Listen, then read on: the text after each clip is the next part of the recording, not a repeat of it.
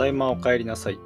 ホーリートークラジオ42回目の配信。今日は2023年11月18日土曜日です。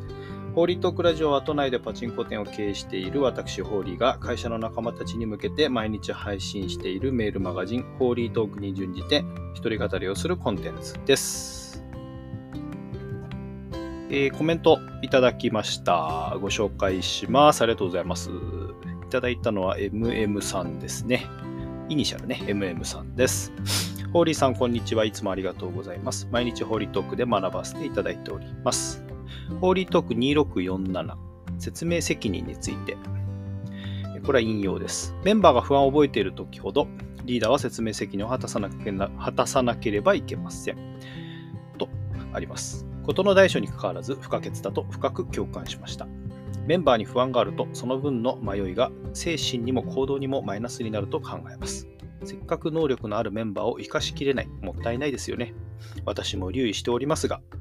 経営側の意図を現場に伝えたくて首脳陣に質問すると、回答はそこまで伝えなくてよい。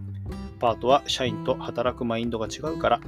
このような状況ですが、私は必要だと考えておりますので、継続していきます。これでいいんだなと勇気をもらいました。というコメントをいただきました。いつもありがとうございます。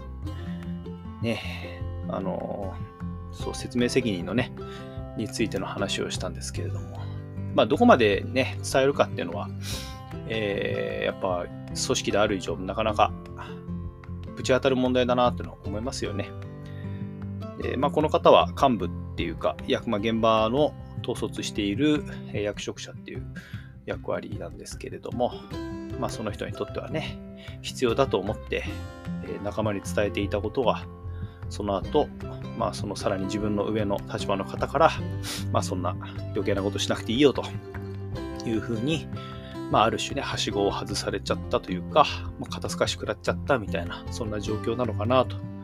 思うんですね。まあ、僕も会社のトップとして、幹部の人たちに対してね、そういうようなことをやっちゃってるんじゃないかなっていう、危機感はすごいありますね。必要だと思ってやってるし、求められてるからこそその説明をしているはずなんでね、その思いをね、まずなんでそれを、そういう行動をしたのかっていうところをね、汲んであげられるようなリーダーに僕はなっていきたいな、僕はそういうふうにありたいなっていうのを思いました。はい、MM さんコメントありがとうございます。これからもよろしくお願いします。はい、今週はですね今週、そうね、まあ、いろいろなことも、セミナーとか研修ですか、行ったりとかで思ってて、いろいろ思わされたのが、まあ、会社の経営理念についてですね、もしくは経営理念ってなんだっていうようなところでね、すごい考えることが多い1週間だったなと思うんですね。事の始まりは、まあ、経営理念って、まあ、これからの会社、これからの社会に会社が生き残っていくためには、会社の価値、会社が存在する理由、根拠を再定義しなきゃいけないよねっていうようなことをですね、普段ご指導いただいている先生に教わって、まあ、講演の中で教わって、まあそうだよなと。で、うちの会社、何を再定義するべきなんだろうってなった時にね、経営理念、うちの会社はなんで今この社会で存在できてるんだろうってことを考えさせられる場面が強くあって、まあ、その後ですね、某大手飲食店チェーンの創業者社長さんがね、変わらないために変わり続けるっていう経営理念の説明をしてくださって、それを聞いてて、すごいわ、なんだろうな、こう会社のありたい姿っていうか、こう頭では分かっててもなかなか実現するのは難しい、だけどこうありたいんだっていうようなことをね、すごい端的に示した言葉だなっていうのに感動して、初めて聞いたわけじゃなかったんだけど、2回目ぐらいのその人の口から聞いたんだけれども、まあ何年も経ってみてね、僕もそれなりに何かしらの経験積んできてるためか、こう捉え方がすごい以前と違ったなと思ってね、感動したんですね。うちの会社は何だろうな経営理念はあるんですけれども、どういうことをこれからの社会に求められていくんだろうな、もしくは働いている人たちがそれを望んでいくんだろうなってことをね、こう考えさせられました。ちなみにうちの会社の経営理念、毎日のホーリートークに、下の方に貼っつけてあるんですけれどもね、せっかくの機会なんで読んでみようかななんて、思います。経営理念、感動できる人づくり場づくり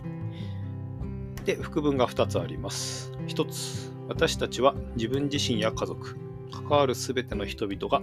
自らの人生を豊かにし、自分を成長させ、感動を共有できる人づくりを通して地域社会環境にとって必要不可欠となる場づくりを実現し続けます。1つ、私たちは巣鴨に根ざし、巣鴨を代表する太平商事に集う者としての誇りを高く持ち、周囲からの期待に応え続け、人の道を踏み外すことなく、身の丈に合った業績を作り出すための努力を惜しみません。これがうちの会社の経営理念なんですね。もうこれを作ったのは10年前ぐらいかな。私がこの言葉を作ったんですけれどもね。今こう毎日口に出して読んでみたりするんですけれども、それなりに書けてるかなとは思うんですけれども、こうだんだん経験とか知識とか、葛藤とかがこう積み重なっていくとね、ちょっと物足りないなっていうか、具体的じゃないなって思うことがね、すごいあるんですね。こう感動できる、感動って言葉がね、これを書いた時にすごい僕にとっては大事な言葉だなと思ってたんですけれどもね、今でもそうなんですが、エンターテインメントというかアミューズメントというか、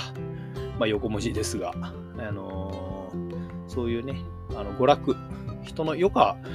を介して商売しているのでね、やっぱ感動するっていう、こう人間の感情の上がり下がりっていうのは一つ大事な、人生にとって必要不可欠なことなんじゃないかなっていう確信を持ってね、感動って言葉を選んだんですけれどもね、この感動っていう言葉の収まりは中に収まるっていうことは何も変わってないんですけれどもね、でもこの理念を作った時からもう今何年も経って、商売もね、今パチンコ屋だけになってますから、以前は飲食店とかその間にカラオケ店やってたりとかいろいろなことをやってきたんですけれどもね、取捨選択があり、今はパチンコ店だけに注力してやっている会社ですから、そしてこのパチンコ店を通して巣鴨の街に貢献していくっていうことをね、今の時点で私も決めていることなので、もうちょっと具体的なね、一歩二歩踏み込んだ言葉にして、僕らは、パチンコ屋なんだよっていうことをね、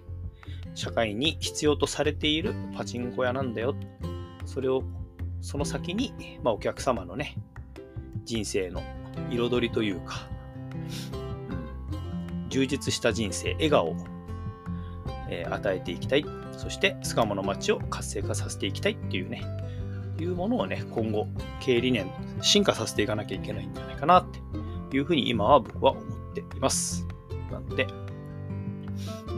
人生に彩りをって言葉は大好きで、あと笑顔をってことも大好きで、そういった形でね、進化の今一歩二歩、進化に向けて一歩二歩踏み込めたんじゃないかなって、これを喋れてるってことはそういうことなんじゃないかなっていうことを思ったこの1週間でございました。ということで、以上で今回のラジオは終了いたします。また来週撮れればいいなと思っています。いってらっしゃい、行ってきます。